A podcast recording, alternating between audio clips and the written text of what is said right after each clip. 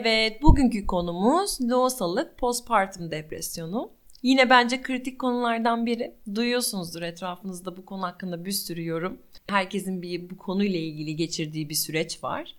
Kimisi kendi loğusalık döneminde şakır şakır anlatırken kimisi de hiç anlatmak ve tekrar anımsamak bile dahi istemeyebiliyor. E, itiraf edeyim benim de loğusalık dönemim çok da kolay geçmedi. Bir loğusa topuzum vardı ve e, bir bebek elimde de bir pijama ve hep kusuklu o.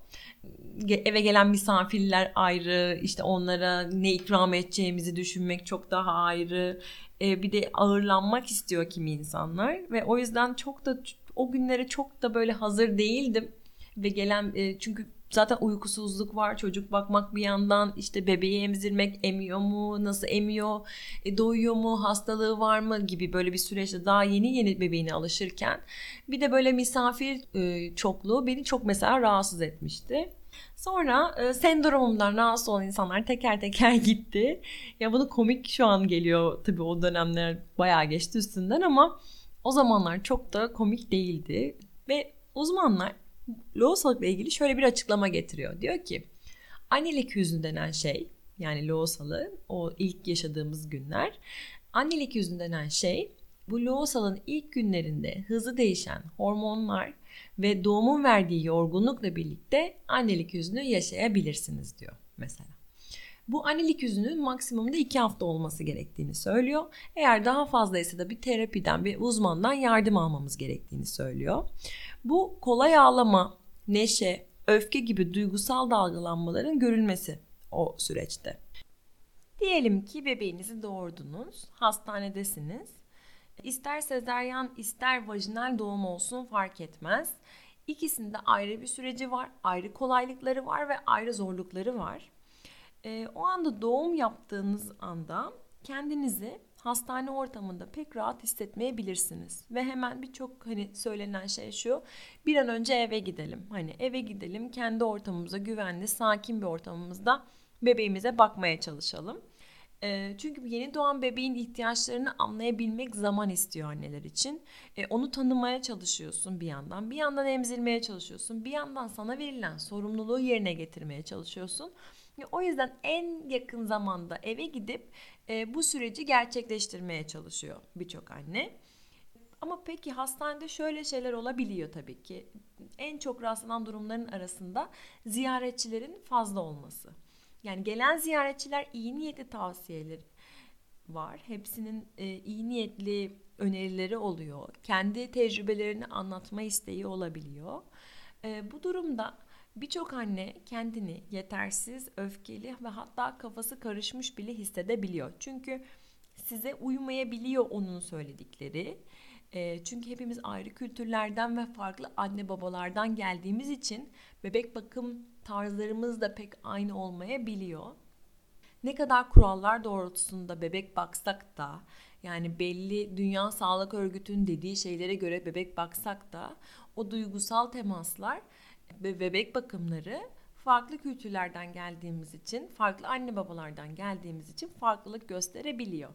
O anda da sen bebeğine yetmeye çalıştığın için ve onu en iyi şekilde bakmaya çalıştığın için o anda içgüdüleri zaten senin çok fazla bebek bakmaya e, uygun olduğu için e, gelen kişilerin tavsiyelerine göre bebek bakmaya da çalışabilirsin.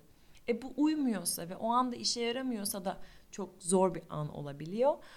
Zamana ihtiyacı vardır annelerin ilk doğum yaptığında ve bu zamanı onlara vermemiz gerekiyor. Loğusalığa sebep olan bazı şeyler var. E, bunları hani yani ben kendi loğusalığımda da düşünüyorum, bakıyorum şimdi bir yandan da. İşte ev işleri var mesela. Ev işleri kalsın bırak diyene kadar ben bayağı bir yıprandım. Çünkü ev işlerindeki o dağınıklık beni rahatsız ediyordu mesela. Birçok anneyi rahatsız eder. Çünkü dağınık ortam kargaşa yaratıyor. Ve o kargaşada bebek bakmak, bebeğin priması, işte önlüğü bilmem nesi zaten çok fazla kustuğu için üstü çok kirlendiği için, çok fazla kaka yaptığı için o üstündeki kıyafetler sürekli yıkanıyor. Onları bulmak, onları temizlemek, yıkamak falan bunlar zaten bir zor bir süreç. E bir yandan da sürekli emen bir bebeğin varsa eğer ki normal bir durumdur bu. Kimisi çok şaşırır neden bu kadar çok emiyor diye. Onu da başka bir podcast'ta anlatırım. Sürekli emiyorsa eğer e, sen bebeğini habire emzirdiğin için kendin yemek yapma, kendini doyurma gibi zorlanmalar yaşanabiliyor. E, bu sırada böyle kendini yetersiz ve çaresiz de hissediyor olabilirsin. Ağlayan bir bebek varsa mesela bir gaz sıkıntısı başlar. Bir anda bir başlar. O kaç saat ağlar bebek bir an. Böyle anlayamazsın. Ne oluyor? Ne yapmam lazım gibilerinden. O anda yetersiz ve çaresiz hissedebilirsin. E, bu süreçte e, zaten ona koşarken, bebeğe koşarken, kendini doyurmaya çalışırken ya da işte eşine ya da belli sorumlulukların varsa işte yemek hazırlamak gibi e, bunları yaparken e, zaten kendi öz bakımına zaman ayıramıyorsun. Hani öz bakım derken işte yıkanamıyorsun, çişini yapamıyorsun, kakanı yapamıyorsun. Bunlar çok gerçekçi şeyler. E, çok tartışma yaratan şeyler. Ya bir dakika bebeği tutar mısın bir tuvalete gireceğim kavgası birçok ailede olabilen kavgalar arasında. E, bir de eşinle ve evde size destek veren kişilerle dertleşmek çok önemli. Mesela derdini anlatmak, anlaşılabilir olmak, onlardan destek almak çok önemli. E bu da eksikse hayatınızda. E, sizi yargılayan ve anlamakta zorlanan bir çevreniz varsa o an e, loğusalık depresyonu kaçınılmaz oluyor maalesef. E, bir de kendi e, travmalarınız olabilir. Yani her insanda travmatik şeyler var e, çocukken yaşadığı şeyler var. Bunu fark edemiyor, bunu göremiyor olabiliriz. E, bir de onlar çıkıyor. Çünkü zor anlarımızda beynimiz ekstra daha fazla düşündüğü için size ve bebeğinizi hayatta tutmak için çok daha fazla düşündüğü için e, sürekli beyin çalışıyor. E böyle mi yapsan şöyle mi yapsan e böyle olmuştu bir, bu da var falan gibi.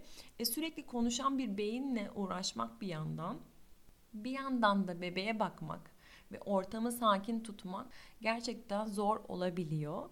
Bu süreç geçici bir süreç ve herkesin başına gele, gelebilen bir süreç. Yalnız e, yapılan şeylerin arasında hep şu oluyor. Eğer ihtiyacınız varsa, kendinizi iyi hissetmiyorsanız, fazla tükenmiş, yorgun hissediyorsanız mutlaka terapiye gitmelisiniz. Terapiye gitmekte çekinen birçok anne var. Nedeni de şu işte eşim bana destek vermiyor da işte şu oluyor da işte kaynanan bunu yaptı şu şöyle oldu gibi bahaneler oluyor. Bunlar birer bahane çok üzgünüm bunu söyleyerek. Çünkü onların yaptığı hatalar olabilir evet ama sonuç olarak siz kendinizi iyi hissetmiyorsanız sizin kendiniz için iyi bir şey yapmanız lazım. Onlar için değil de sizin kendiniz için bir şeyler yapmanız lazım. O gitsin terapiye diyenler var. Biz onları ya da başkalarını kontrol edemediğimiz için ve kendimizden sadece sorumlu olduğumuz için eğer bize iyi gelmeyen bir şeyler varsa, bizi rahatsız eden içsel bir huzursuzluğumuz varsa, kendimizi yorgun ve tükenmiş hissediyorsak mutlaka terapiye gitmeliyiz. Yeni doğan bebek bebeğe bakarken de terapiye gitmek çok zor oluyor. Ee, biliyorum ne, yani ne düşündüğünüzü. Bunun için artık online terapiler oluyor ve gerçekten de şahane oluyor. Umarım yardımcı olmaya çalışmışımdır. Eğer loğusalıkla ilgili konularınız, bana anlatacak şeyleriniz varsa mutlaka yazın. Ee, burada da konuşabiliriz. Teşekkür ederim bugün için.